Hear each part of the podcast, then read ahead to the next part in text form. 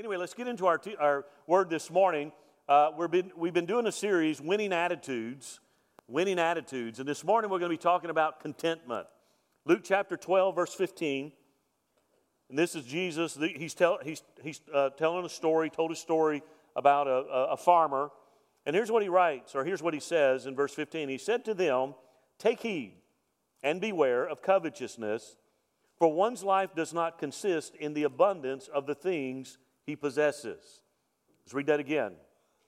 And he said to them, Take heed and be, be, uh, beware of covetousness, for one's life does not consist in the abundance of the things he possesses. May the Lord add his blessing to his word this morning. Now, as we continue on with our series today, we've been talking about developing winning attitudes. So, last series, we talked about getting rid of weights, those things that slow us down, because every one of us here has been called by God to run our race. In fact, Hebrews says we're to run our race with perseverance or endurance. So we talked about things that we've got to get rid of. Well, listen, if you get rid of things, then you've got to put something back. And so we've been talking about uh, these positive attitudes. The first one we talked about was perseverance. Perseverance simply means stay, stay at it. When I was in the military, we called it steady on. It means that you commit to something and you see it through. It's like the, the old adage about the postage stamp stick to something until you get there. And that's what God has called us to do as a Christian. We are to run our race with perseverance, with that stick to itness, that no matter what's happening, whether it's an external uh, op- opposition or an internal struggle, we run our race. The second thing we looked at last week was compassion. Compassion. What is compassion? Compassion is more than just having these sloppy emotional feelings that somebody's going through a difficult time. Compassion is getting our hands dirty with the ministry. It's getting down to the nitty gritty of where it, it's like the old adage that says it's where the rubber meets the road. It's where people live. You know, it's one thing to say, hey, I'm praying for you, but the Bible says if you say, I'm praying for you, and you have the ability to do something about it and you don't, then that's not a good thing. So, so we talked about that. This morning we're going to be talking about contentment. Now, while I was preparing this message, I came across some proverbs from different nationalities. Uh, an Italian proverb reads like this Since the house is on fire, let us warm ourselves. Now, it's talking about contentment. Since the house is on fire, let us warm ourselves. Here's a, here's a Turkish proverb One already wet does not feel the rain. Now, I'm a fisherman, and I can tell you I've used a version of that. People say, You're going to go fish in the rain? I'll say, Well, the fish are already wet. They don't care. Amen, right? uh, a Jewish proverb says, When life, this is a good one, when life isn't the way you like it, like it the way it is. That's pretty good. When life isn't the way you like it, like it the way it is. A Spanish proverb since we have loaves, let us not look for cakes. There you go. Here's what Paul said to Timothy, 1 Timothy chapter 6 Godliness with contentment is what? Great gain. Godliness with contentment is great gain. Contentment, and, and the reason it's so important we develop this, this winning attitude is because it is the antidote to greed and materialism that we see in our world today. How many know we live in a greedy world? I mentioned this in early service. My dad, my dad for years and years and years said, son, they have the cure. And, again, please pardon what I'm going to say. Uh, but my dad always said that, son, they, they know the cure for cancer. They know the cure for many diseases. But because it doesn't make them a lot of money, they're not going to make that widely known. Now, again, I, you, can, you can take that however you want to, but, I, uh, but do I believe that, that people do things for ulterior motives? Absolutely. Absolutely. Greed is a powerful thing that manipulates people and controls them in, in many ways. One of the biggest mistakes that you and I can make is to buy into this myth that more stuff will make me happy.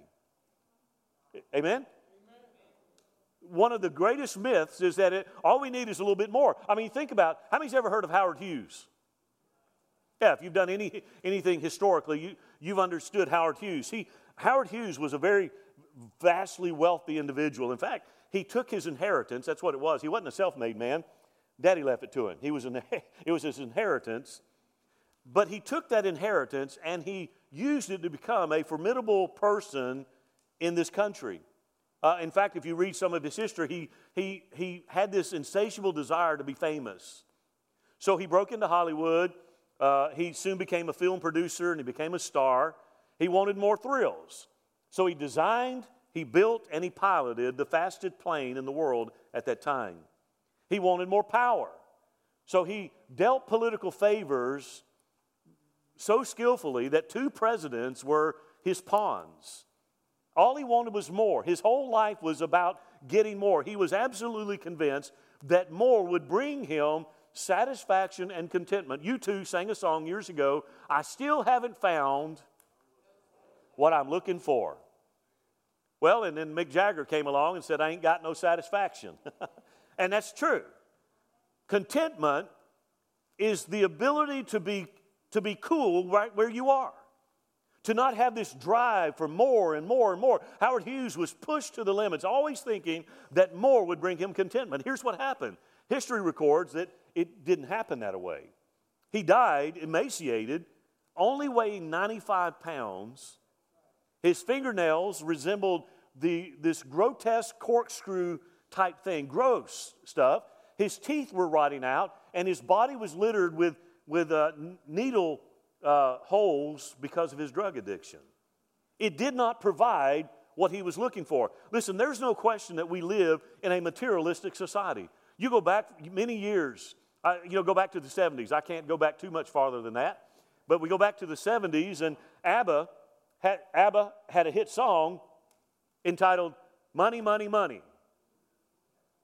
And then you get into the 80s, and Madonna came along and she sang about the material girl living in a material world. And then you had Kanye West came along and he started singing about gold digger. And then Notorious Big came along, sang, he sang Mo Money, Mo Problems. And he was Mo Right.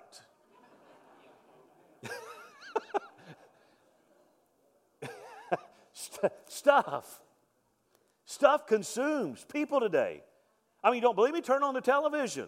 You take, a, you take an hour broadcast, 30, 40, 20, not 40, let me back up. You take an hour broadcast, 20 minutes is dedicated to selling you stuff. That's what it is. We live in a society that says if you truly want to be happy, then you need this next gadget. You need this next toy, whatever it is. It consumes people and it becomes a driving force behind much of what happens in our daily lives. You know what? And Christians are not exempt. Even Christians struggle with materialism because we are bombarded with this notion that more is better. And we have, so, so here's the thing we have to get to the point where we answer the question how much is enough? I don't know that we can answer that question because everybody, it's always a moving target. You ever notice that? When you say, when I just get enough, well, the problem is enough always changes. You know, when you're making $20,000 a year, enough is a little bit more. But then you get $100,000 and a little bit more is enough. And on and on and go. It never gets to that point. There's, it's always a moving target. You know, today, one of the fastest growing industries in our, in our societies, uh, you've heard me say this before, are storage buildings.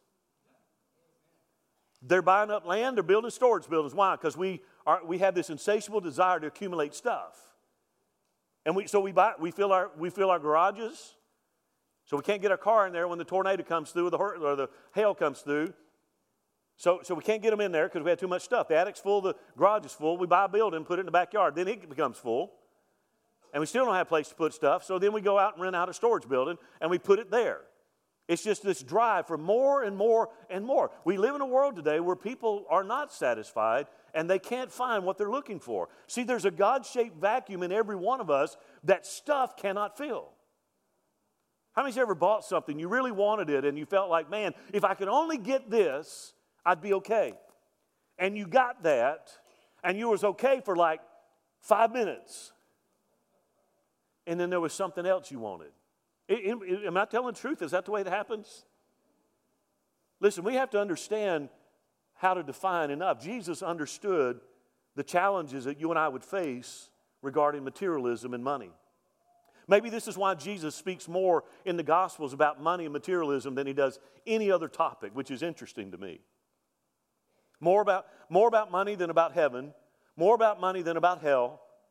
Jesus understood the, the, the, the lure of greed in our society today. And again, I realize that much of Western Christian uh, Christendom is filled with gospel hucksters and con artists pushing this prosperity gospel that says every single one of us has a right to health and a right to prosperity. Listen, you've heard me say this again for years.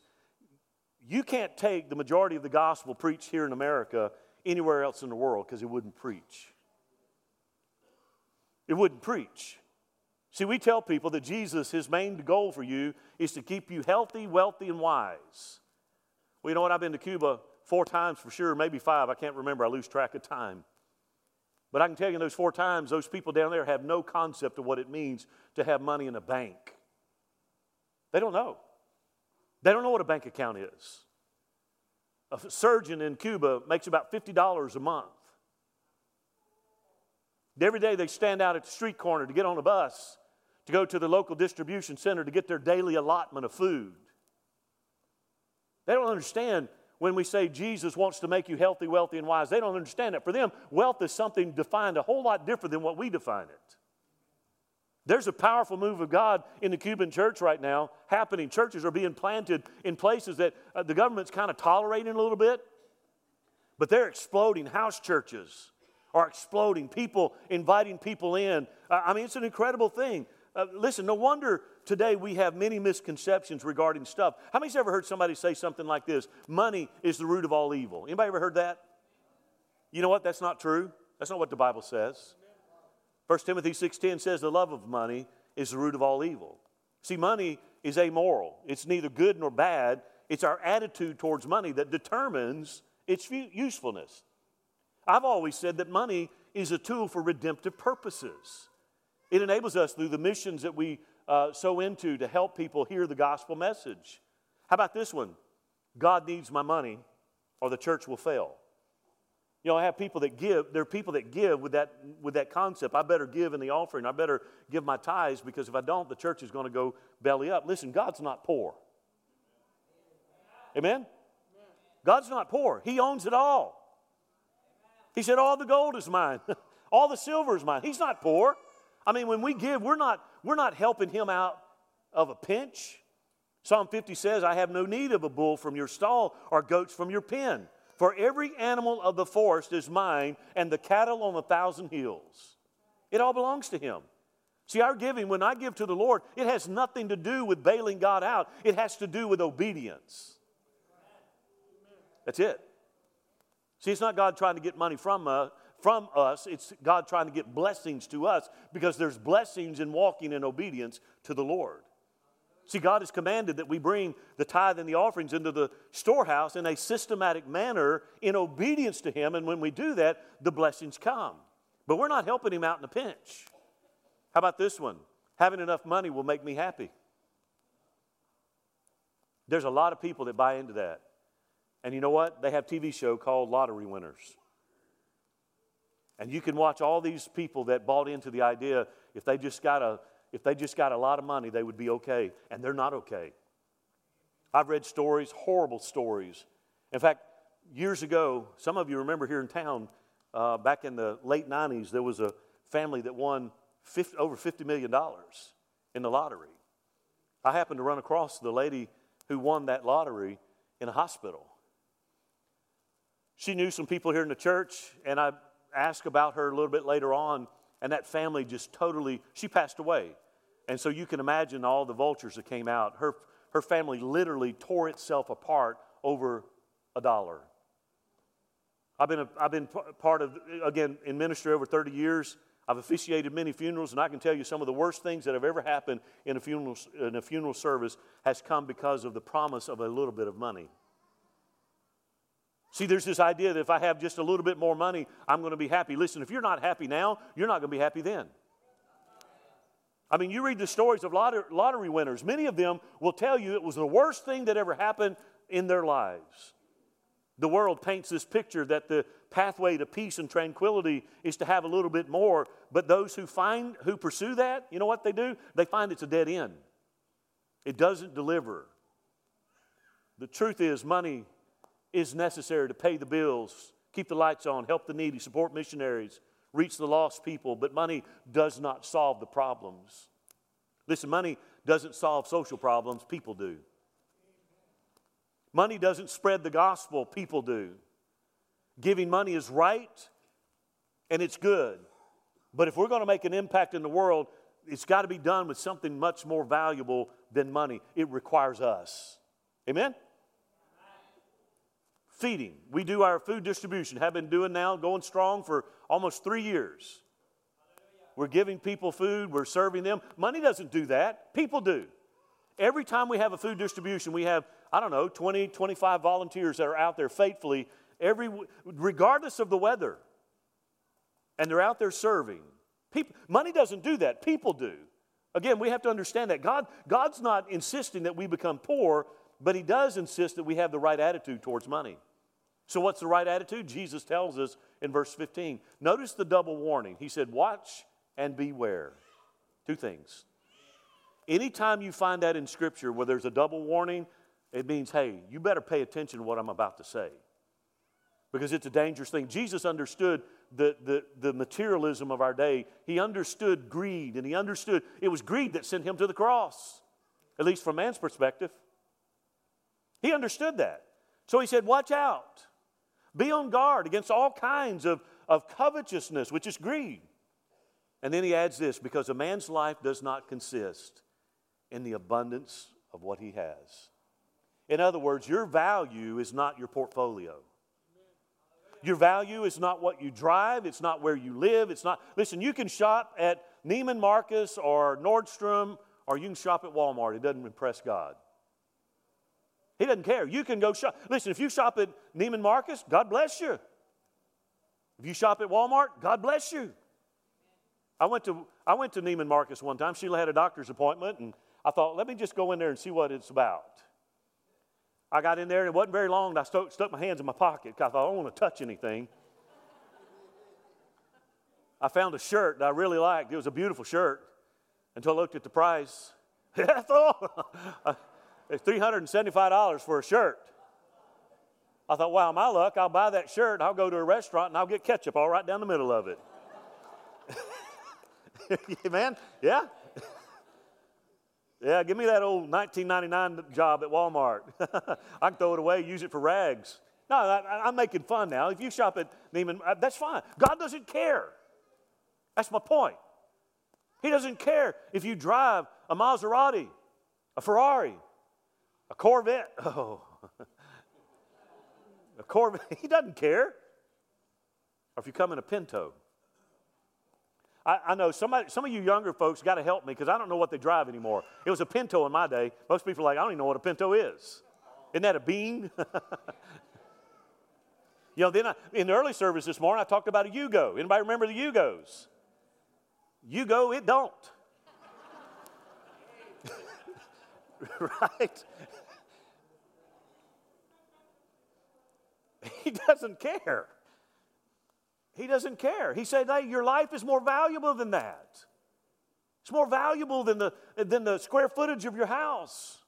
You can have a house like Taj Mahal or you can have an outhouse. He doesn't care. He doesn't care. See, Jesus said the greatest danger is to become greedy. If all we think about is stockpiling things for ourselves and we neglect our relationship with God and our obligation to others, then we will ultimately self destruct. This is where contentment comes in. We have to learn how to be content. I always said that we, we have an option. We can dwell in one of two tents. I either live in content or I live in discontent. Only two tents.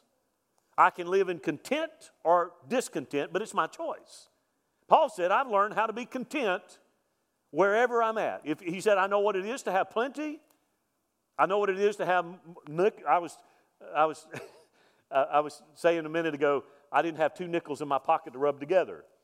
Listen, you can have plenty, you can have four nickels in your pocket to rub together if you be content with that, or you can have lint. He said, just learn to be content wherever you are. It's that internal satisfaction. How do we develop this attitude? Number one, realize stuff isn't the most important thing in life.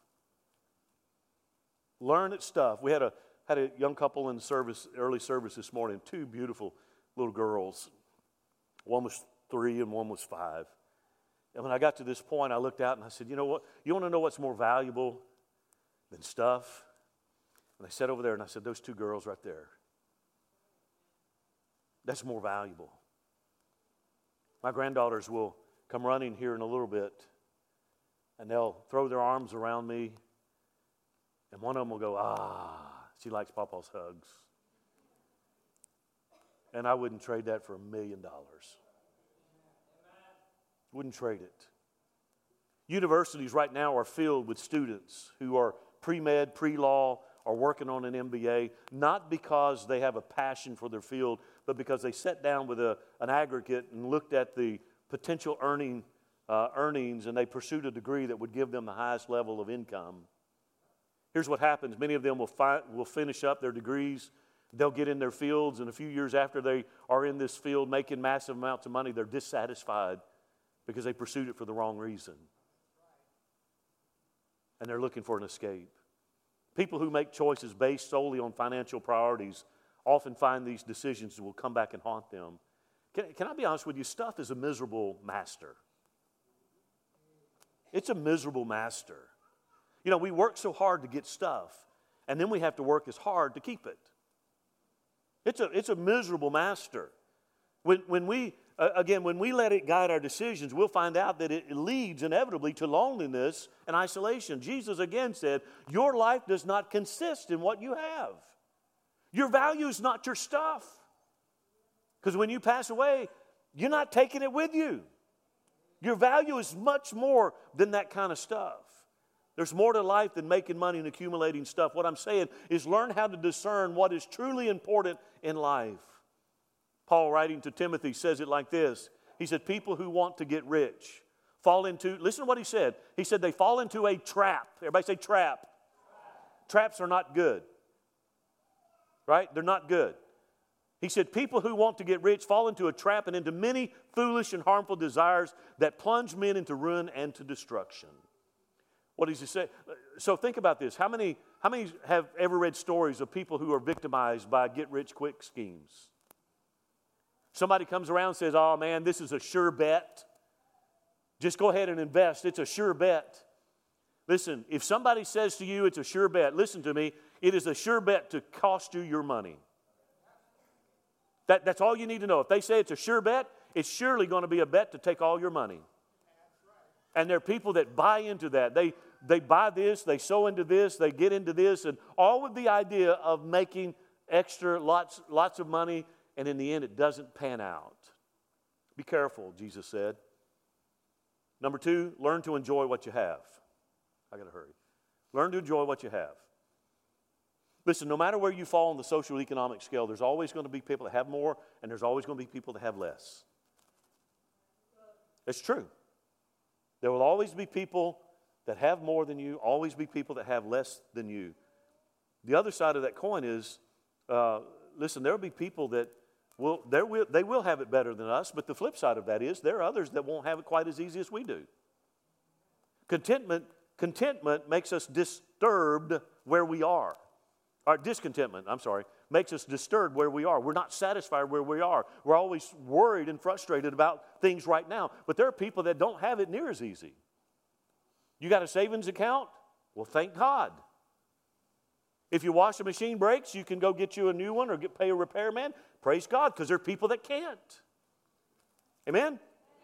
That's what I'm talking about. Learn how to develop contentment. The American dream says that a little more will always make us happy. So we chase this elusive dream and we never attain it because it's not going to happen. And you know what? Solomon warned us about it. Solomon said in Ecclesiastes 6, he said, It is better to see what you have than to want more. It is better to see what you have than to want more. He said, wanting more in the, in the uh, New uh, Contemporary Version says, wanting more is useless. It's like chasing the wind because the target always moves. He it's useless. John Stott says, contentment is the secret to inward peace. I like that. Contentment, learning to be satisfied with your station in life. I'm not saying that you, you can't try to improve on your station in life. I'm not saying that at all. I'm just saying, don't make that your life's pursuit. Learn to be content with where you are. In fact, Jesus is telling a story about a farmer who has a bumper crop, right? And he looks at all that he has. He looks at his barns and he says, Oh, wait a minute, my barns aren't big enough.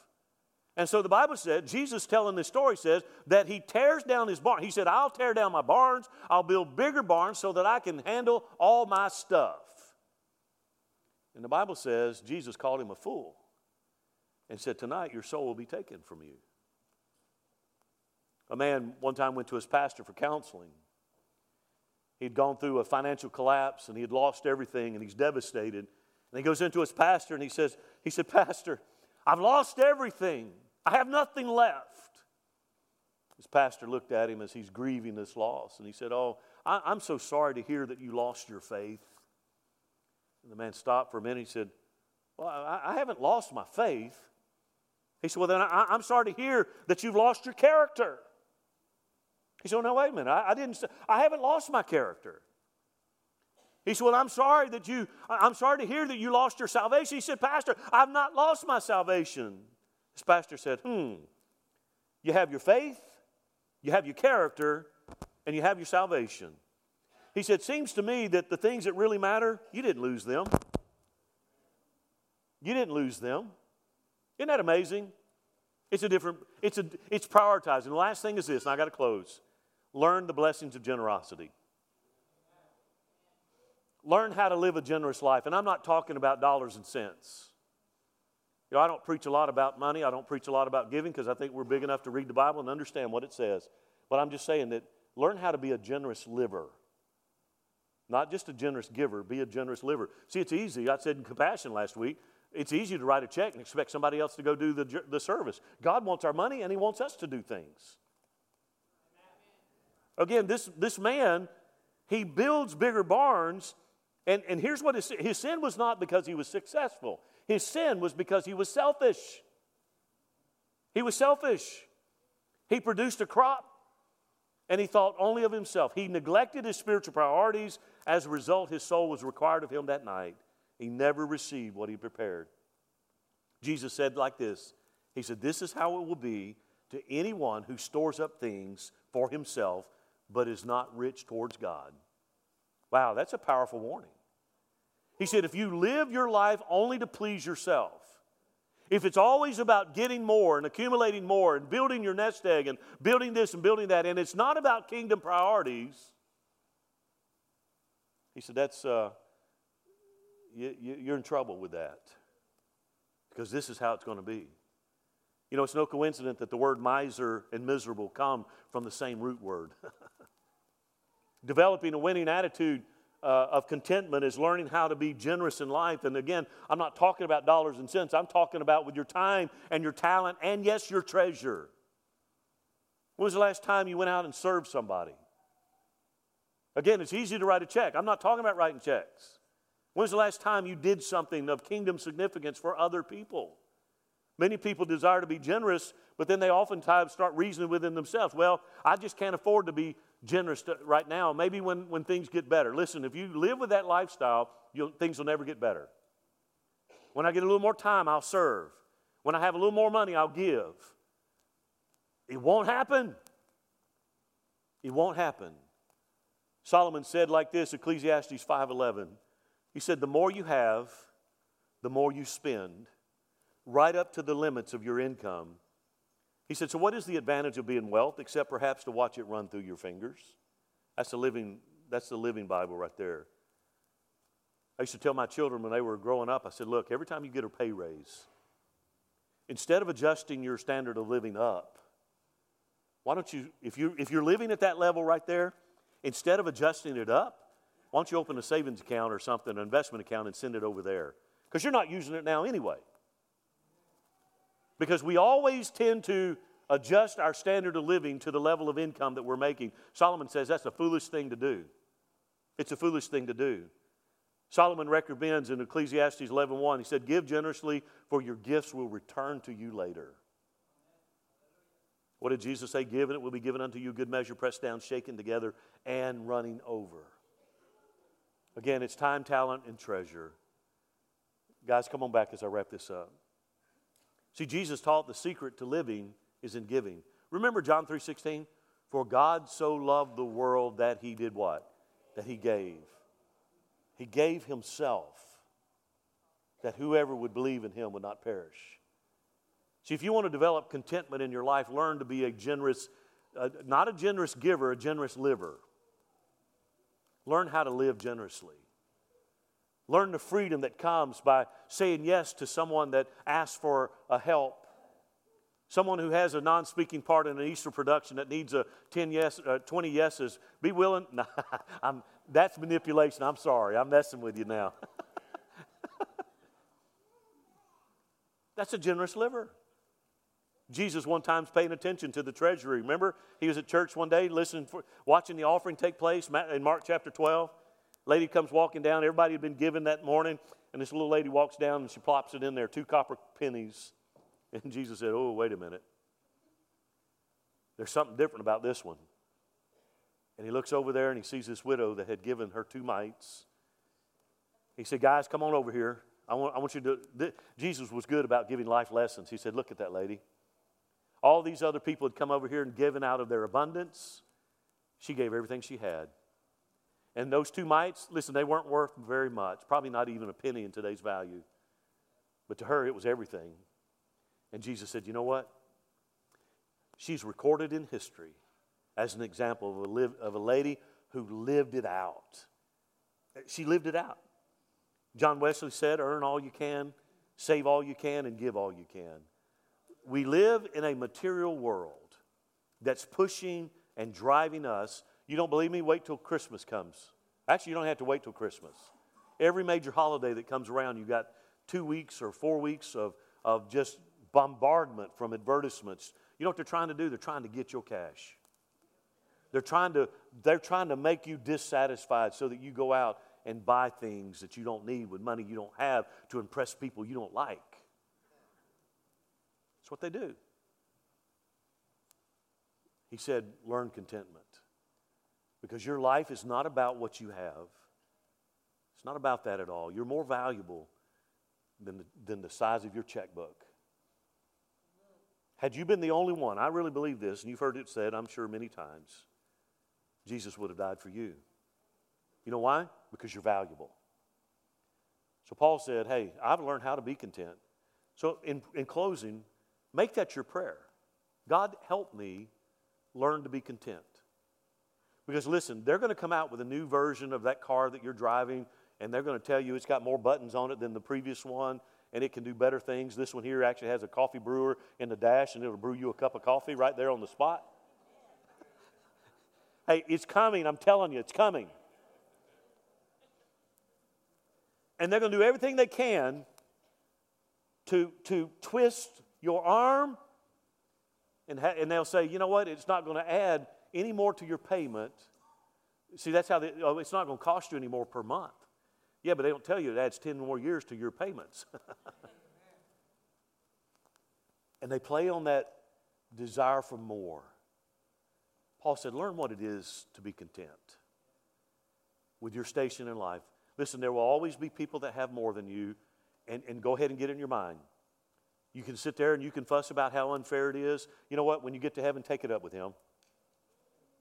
Seriously. When you get to heaven, take it up. Why did they get to drive that Maserati and I got a Pinto?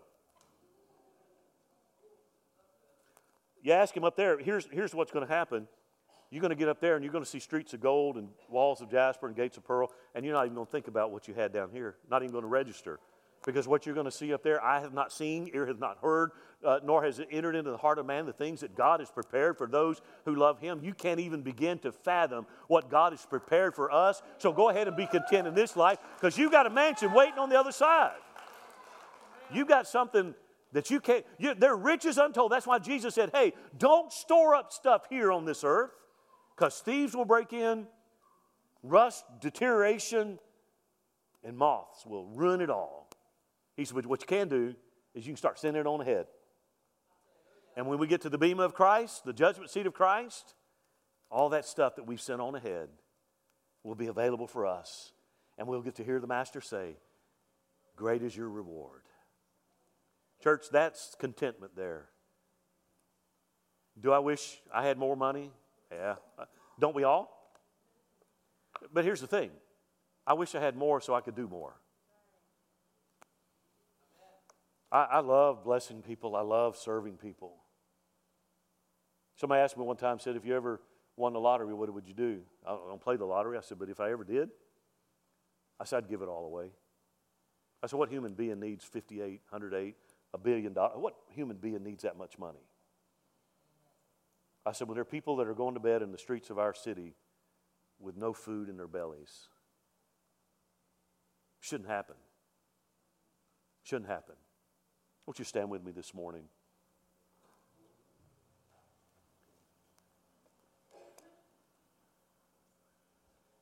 Scripture says, if I have food to eat, shelter, and clothes to wear, then I'm satisfied and content. I know, I know it's easy to kind of make light of that and say, well, I have greater needs than that. But the reality is, food, shelter, clothing are essentials of life. There are people across this planet that will, that will live today, they'll not have food in their belly, they'll not have clean clothes on their body, and they won't sleep in a house. If we have those things, then we ought to say, Thank you, God, for your blessings on me. Because not everybody has it. See, it's a matter of perspective. It's learning to be grateful for what we have. Contentment is a powerful, powerful attitude that will help you win in life. Because if you're not content with where you are, you're always scheming and striving to get something better. God said, Whoa, slow your roll. Be happy where you are. Be fulfilled where you are. And then let me take care of what I want. See, whatever God brings to me, I want Him to get it through me. I told the early service the headwaters for the Sea of Galilee and the Dead Sea are the same. You go up north of the Galilee, of the Tiberias area, up north you have Mount Hermon and all the other mountains of the north. There's snow melt. That snow melts. It feeds the, it feeds the Jericho River. That Jericho River runs to the south. It, it dumps into the uh, Sea of Galilee. It has tributaries, and it goes out and it feeds all the surrounding areas. The, the, the produce down there is phenomenal. But, there's one tributary that keeps going and it keeps flowing south, and it dumps into the Dead Sea. And the reason they call it a Dead Sea is that there's nothing in there. Well, amoeba and stuff like that, but it's, it's a Dead Sea. And the reason is because it has an inlet, but it has no outlet. See what God does for us, He blesses us so that we can be a blessing to others. It's coming to us to go through us to others. That's where we learn that contentment. As God pours in, we pour out. And here's the thing I found in 30 plus years of ministry the more I pour out, the more He pours in. The more I'm faithful in the little things that He gives to me, the more greater things He gives to me. That's the joy of my life right there. I've learned to be content. There's a lot of things in life that I've had to learn to adjust to to be content. But I'm content. I'm a happy man because I found something that's greater than all the riches of the world. Let me ask you this morning as we close Are you a content person today? Are you content with the, your station in life? Again, I'm not saying don't try to improve on it. If God opens doors, by all means, step through them. But don't let that become your, your overarching pursuit where it consumes your every waking moment. Don't sit there and scheme and plan and strategize trying to get ahead. Just let God bless you as you walk in covenant relationship with Him. Are you, are you content today? If not, say, God, that's my prayer. Make me content. Let me find that inner satisfaction today. As we begin to sing this morning, I'm just going to open it like this. If you're here today and maybe you're just, we've had a powerful worship time, but maybe you're just, I don't know, maybe you're kind of going through the molly grubs. You're just kind of down. You're just kind of blah. Maybe it has nothing to do with the sermon today. Maybe you just feel, Lord, I just, I just need a touch. I say, sing, would you just come? If you're here this morning say, you know what, Pastor, I need to find contentment, I want you to come too. But if you're here today, say, you know what, I just need God to touch me today. I just want something from the Lord. As they sing, would you come this morning? This altar is where things are altered. Let God have it today. Let God take it and be strong in Him. Go ahead.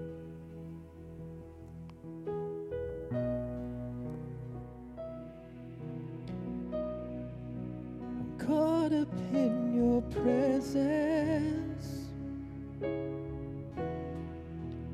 I just want to sit here at your feet. I'm caught up in this holy moment. I never want to leave.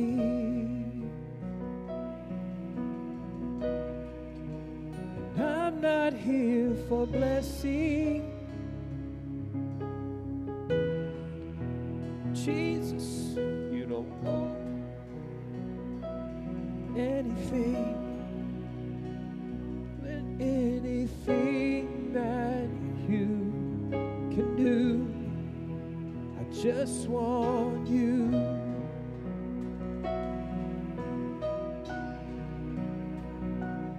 I'm sorry when I've just gone through the motions. I'm sorry. I just sang another song. Take me back to where we started. I open up my heart to you.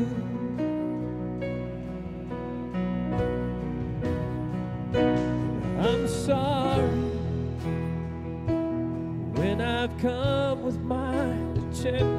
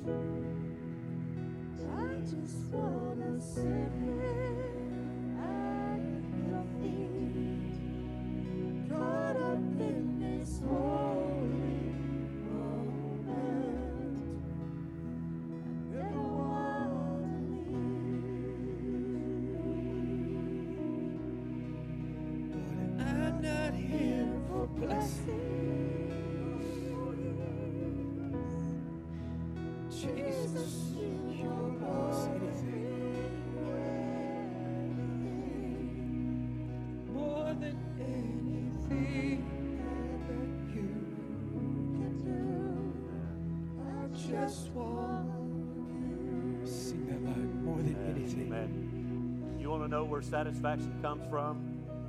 Right here. Right here. You see, if we're not careful, we can start looking for the works of His hand when He wants us to find Him.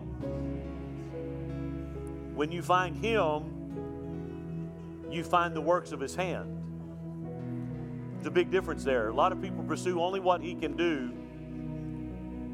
All through the Old, Te- uh, the New Testament, people wanted to be around Jesus because everywhere Jesus was, He was always pulling miracles out of the miracle hat. They wanted to be around that. One day he said, "Hey, if you truly want to find something, deny yourself, take up your cross, and follow me."